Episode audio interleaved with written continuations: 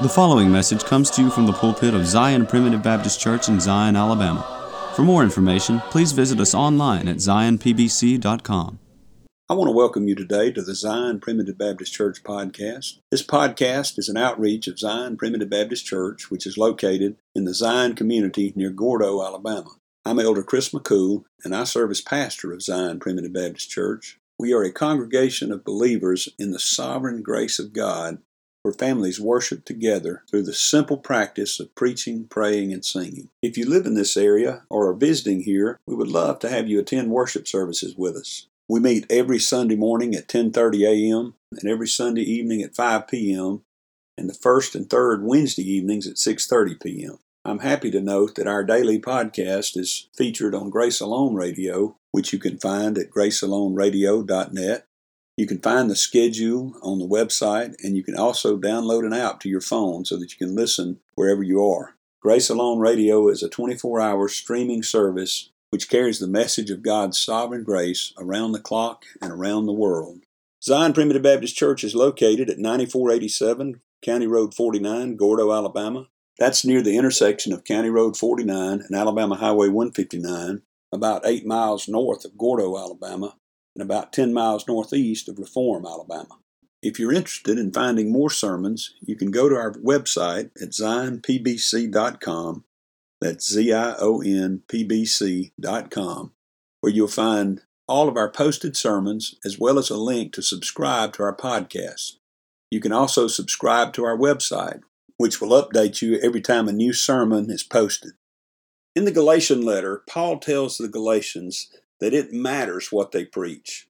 In fact, he says that anyone who preaches a different gospel than the one that Paul himself has delivered to them should be accursed. And he even says that these other gospels are not really true gospels.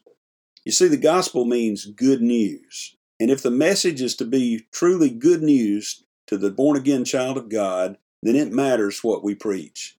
Beloved, the message matters, and we ought to be preaching the right message. Join us today as we begin to look at this timely topic regarding the true message of the gospel.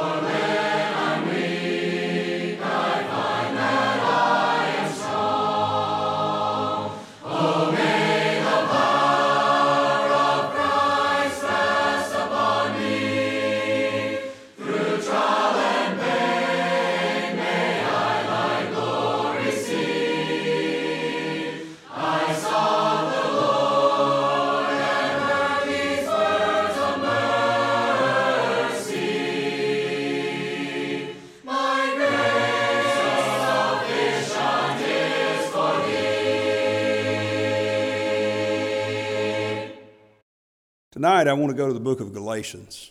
I know we've been in the book of Hebrews mostly on Sunday nights, but tonight I want to go to another passage.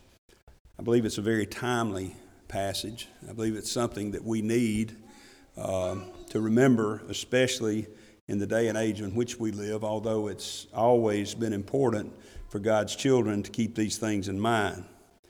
In Galatians chapter 1 and verse 6, Paul writes, I marvel that ye are so soon removed from him that called you into the grace of Christ unto another gospel, which is not another, but there be some that trouble you and would pervert the gospel of Christ.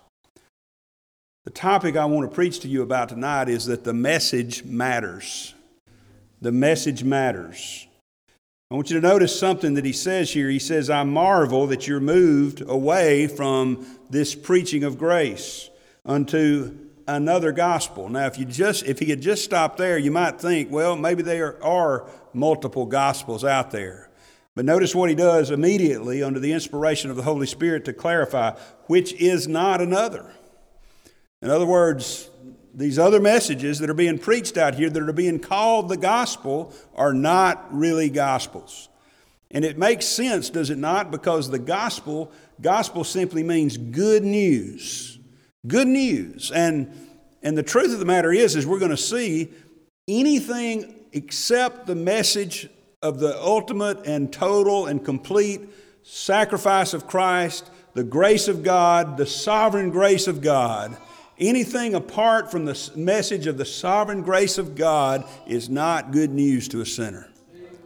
It, it, it, will not sustain you. It will not help you. See, the message matters. The gospel message is important.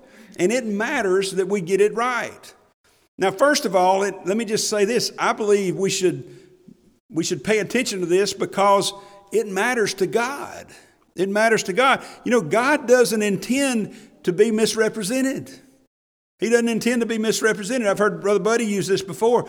You know, how would you like to be misrepresented? What if I got up here and said, you know, uh, Brother Buddy is a lying, cheating snake?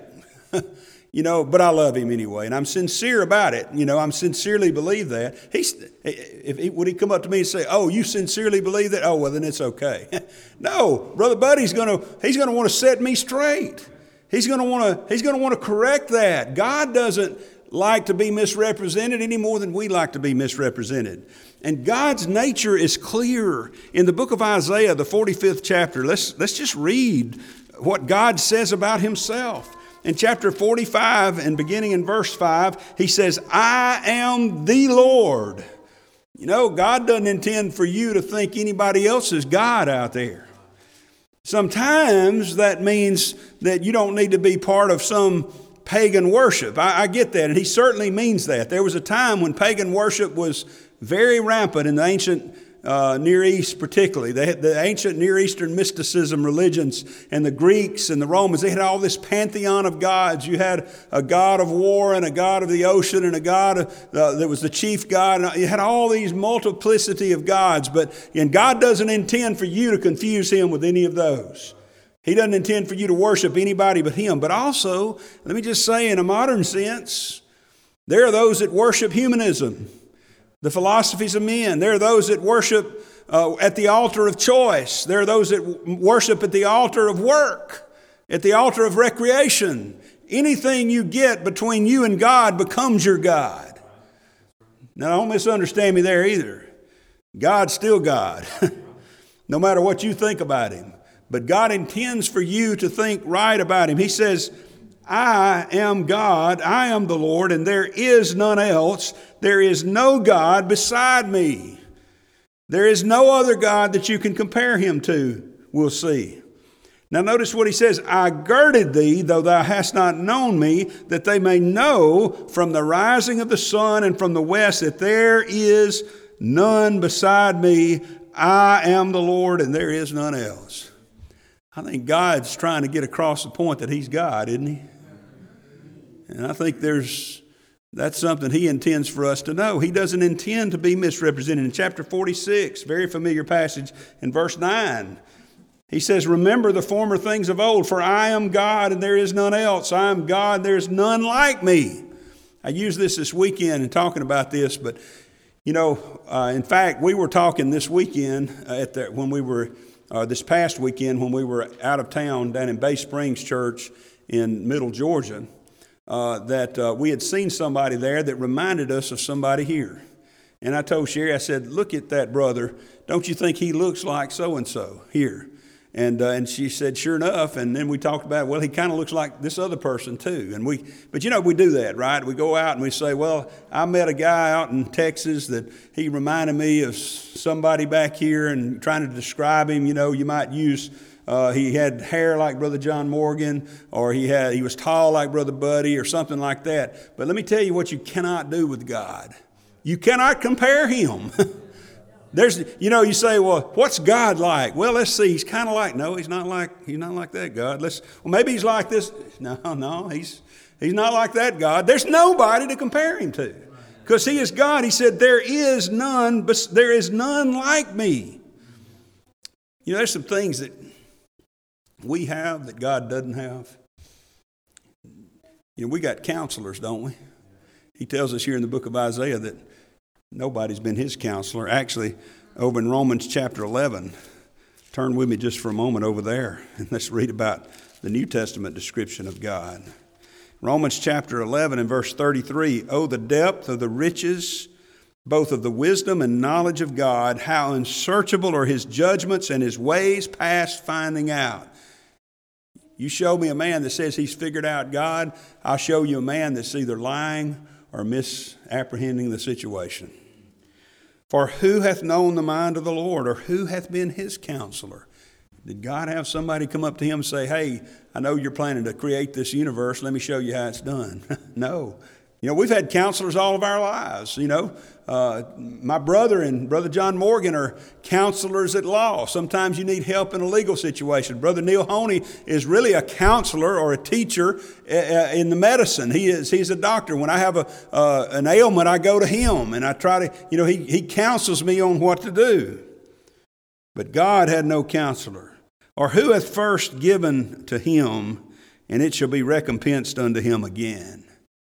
For of him and through him and to him are all things, to whom be glory forever. Amen. God is God. He is, he is the great God of this universe. And you know, that's what Scripture is the ultimate and complete revelation of God. And it matters what we understand about Scripture because it's showing us who God is. You know, one of the problems people have with the doctrine of election is they misunderstand the nature of God. In some ways, they bring him down to our level. They say, well, God can do all things except save his people. That's up to them. That, that tells me, that, that sort of reminds me of other gods out there in the pantheon of Roman and Greek gods. They could do so much, but not everything. Then, then there's those that accuse God of unrighteousness in, in, the elect, in his electing grace. They said, you know, that's the first, isn't that the first objection that's made in Romans chapter 9 over there when it says, he talks about the purpose of God according to election. They say, yet you, the people ask, uh, uh, is there unrighteousness with God? And you know what the answer is? God forbid. God forbid. He goes on, by the way, to explain the sweetness of the doctrine of election. But here's the point when you go to, when you go to any Bible doctrine and you uh, decide you don't like that doctrine, you're not going to accept that doctrine as true in your own mind, then what you've done is you've, you've mistaken or misunderstood the, either the doctrine itself or the nature of God. In that case, it's really both. Just flip a couple of pages back and let's just look at that for a second. In chapter 9 of Romans, in verse 11, he tells us that we're talking about the purpose of God according to election. And election is not of works, but of him that calleth. In other words, these children were still in the womb. They had not been yet born, talking about Jacob and Esau. And, uh, and, and, and the writer here, Paul, says that, uh, the, that the children being not yet born, neither having done any good or evil, that the purpose of God according to election might stand, not of works, but of him that calleth. He's saying to us there that God already had his mind made up before they ever came out forth, of the, forth from the womb. And God had already purposed to save one of those children. And by the way, uh, we don't have time tonight. I think I preached on it recently, but there is a uh, there's a question asked back in Malachi chapter one, which is where this is taken from. Wherein hast thou loved us? The people of you know, God said, "I've loved you. I've lo- I've shown you love. I've loved you with an everlasting love," and that sort of thing. He said, "Yet ye say, Wherein hast thou loved us?" In other words, you're questioning my love for you. He said, "Let me tell you how." Was not Jacob Esau's brother, yet I loved Jacob and hated Esau. The point he's making here is this is that God's love is ultimately manifested in his electing grace. See, it's not about the wrath of God. The wrath of God is a real thing, but God's grace, God's election is about his grace and mercy and love. Because you see, Jacob was just like Esau. Jacob had no more claim on the mercy and grace of God than Esau did. And by the way, neither did you and I. And that's how he, he wherein hast thou loved us? You might ask God, Lord, how is it you love us? Well, I tell you how I love you, he says. I should have not loved you. I could have easily passed over you, but I didn't. I passed over Esau, I believe in this case representing all of the non elect of God, and yet I love Jacob, representing all the elect of God. He said, What shall we say then is there unrighteousness with God? See, here's people who are questioning God's very nature. First of all, he says, God forbid. If you go back to Genesis 18 and 25, Abraham asked that question of God, Shall not the judge of all the earth do right? He wasn't questioning God. He wasn't uh, asking to get information or to remind God. He was just making a rhetorical, asking a rhetorical question that stated the very nature of God. And that's this that God is righteous and He always does righteously.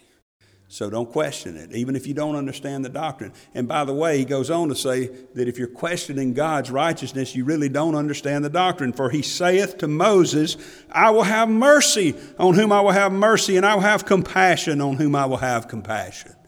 The electing grace of God, when you read about the doctrine of election, when you read about predestination in the scripture, it's about the mercy and compassion of God. Because we don't believe in double predestination, Brother Buddy. We didn't need God to predestinate us to hell. We were merely on our way there on our own. Adam sent us that way when he ate of the fruit of the tree of the knowledge of good and evil. And we have since, in our human nature, happily embraced the Adam nature.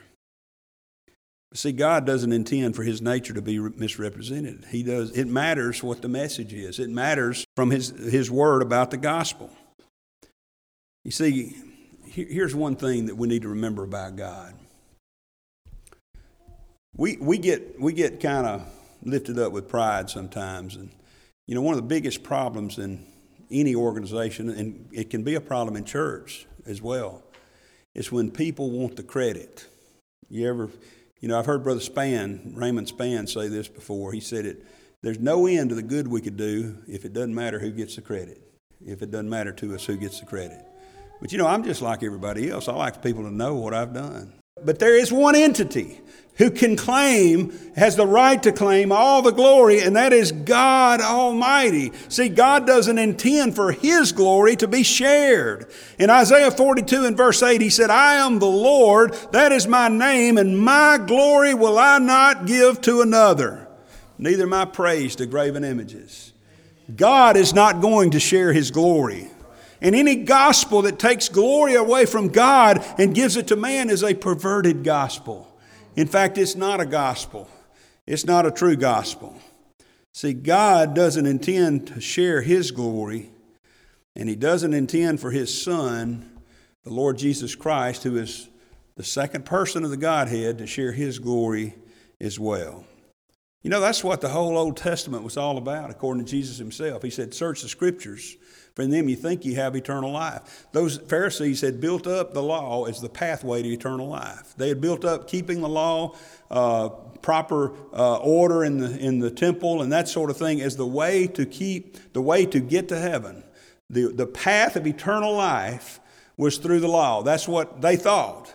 But Jesus said, You can search the scriptures all you want to, but they're all talking about me. This law that you're putting up there as the way to heaven, this law that you Pharisees think you have a, a, hold of and, and are the only ones that can disperse it, and you're straining at gnats and you're swallowing camels in doing that, he said, they, it's pointing to me. If you just read, you know, when Nicodemus came, I, I've thought about this in recent months, uh, particularly. You know, the new birth was not something new. I mean, it wasn't a new doctrine. It had existed from the time God said, When you eat of the fruit of the tree there, you shall surely die. Adam had to have a spiritual nature imparted unto him after he had eaten of the tree, of the fruit of the tree there. You know what he said? You know, Nicodemus came to him by night, and, you know, the first thing, the first thing that Jesus said is, He said, you know, Nicodemus, you got to be born again. Now, I'm, I'm, paraphrasing, of course. He said, Marvel not that I said unto you, you must be born again. He goes on to tell him how it happens. It happens by the direct, sovereign operation of the Holy Ghost, okay? And then at the end of that discourse there, he said, Art thou a master of Israel and know not these things? You know what he's saying there? He's saying, You ought to already know about this.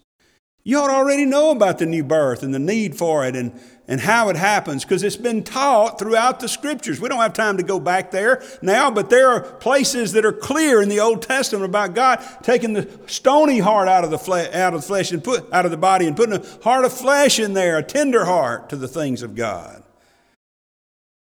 Jesus is the way, the truth, and the life. In fact, Jesus is the ultimate fact of all existence. And it matters how we see him. Do we see him as a successful Savior? Or do we see him as a tragic figure who did all he could do to get us as close as he could? But it's up to us to go forward. See, it matters to God how we view him. But listen, the gospel message, the message matters to us. It matters to us because, see, it affects our labors here. Remember what he says over in 1 Corinthians 14 and verse 8 For if the trumpet give an uncertain sound, who shall prepare himself to the battle? If I got up here, you know, I hear, I hear a lot of our Reformed brothers who are preaching uh, out there, and I'm not picking on them particularly, but I, I think we need to point it out that a lot of our Reformed Calvinist brothers, they'll get up and they'll preach about the doctrine of election. And then they'll get down to the end of the message and say, Now, won't you accept him? Won't you do this or won't you do that? They'll even make belief a work. You know, belief is a work. Let me just tell you this. If belief, if, if you got to exercise your, your will, that is, if that is part of, uh, of the salvation process, then, then that flies in the face of what we just saw over in Romans chapter 9. We didn't get there, we didn't read that, but over in Romans chapter 9, after he says, He saith to Moses, I will have mercy upon whom I will have mercy, and compassion on whom I will have compassion, he then says in verse 16, So then it is not of him that willeth we're told all the time you've got to exercise your will. Even among, as I said, among some of the modern Reformed Calvinists, they're saying, well, you still got to believe. You still got to exercise your will. You know, the idea is, well, you're going to if you really are a child of God. That kind of sounds a little bit like absolute predestination to me. I don't know about you. If He's going to make you do something there after He's born us again. But he said, It's not of him that willeth, nor of him that runneth, that's works, but of God that showeth mercy. Our will nor our works are involved, you see. Paul tells us in the 10th chapter of Romans about a people that are going about to establish their own righteousness. Now, this is a people that have a zeal of God they they've been born again, but they're going about to try to establish their own righteousness and have not submitted themselves to the righteousness of Christ. And he goes on to explain to them that they ought to submit themselves to the righteousness of Christ, not because they're trying to get to heaven by doing so, but because he's preached to them the true gospel, which is that Christ has already paid the sin debt. Now, you know, he tells in one place over there, I believe it's in Romans, but I may be off on that, he says that, that God has reconciled us through his, the death death of his son, and he said, Now ye be reconciled to God. And what's he talking about there? He's just saying, listen, the reconciliation has already taken place in the halls of heaven. Your, your, the blood of Christ has been applied to your case, and God is satisfied with it. Now you ought to be satisfied with what God is satisfied with. Due to the constraints of time, we will stop the message here. But please join us tomorrow for the conclusion of this message. If you would like to subscribe to our website, please go to www.zionpbc.com and sign up for email updates. If you have any questions, please feel free to contact the church at zionpbc1847 at gmail.com. That's Z I O N P B C 1847 at gmail.com. Or you can email me directly at jchrismccool at gmail.com. That's the letter J, C H R I S M C C O O L at gmail.com. Again, thank you for listening. May the Lord bless you, is my prayer. We thank you for listening to today's message. For more information, please visit us online at zionpbc.com.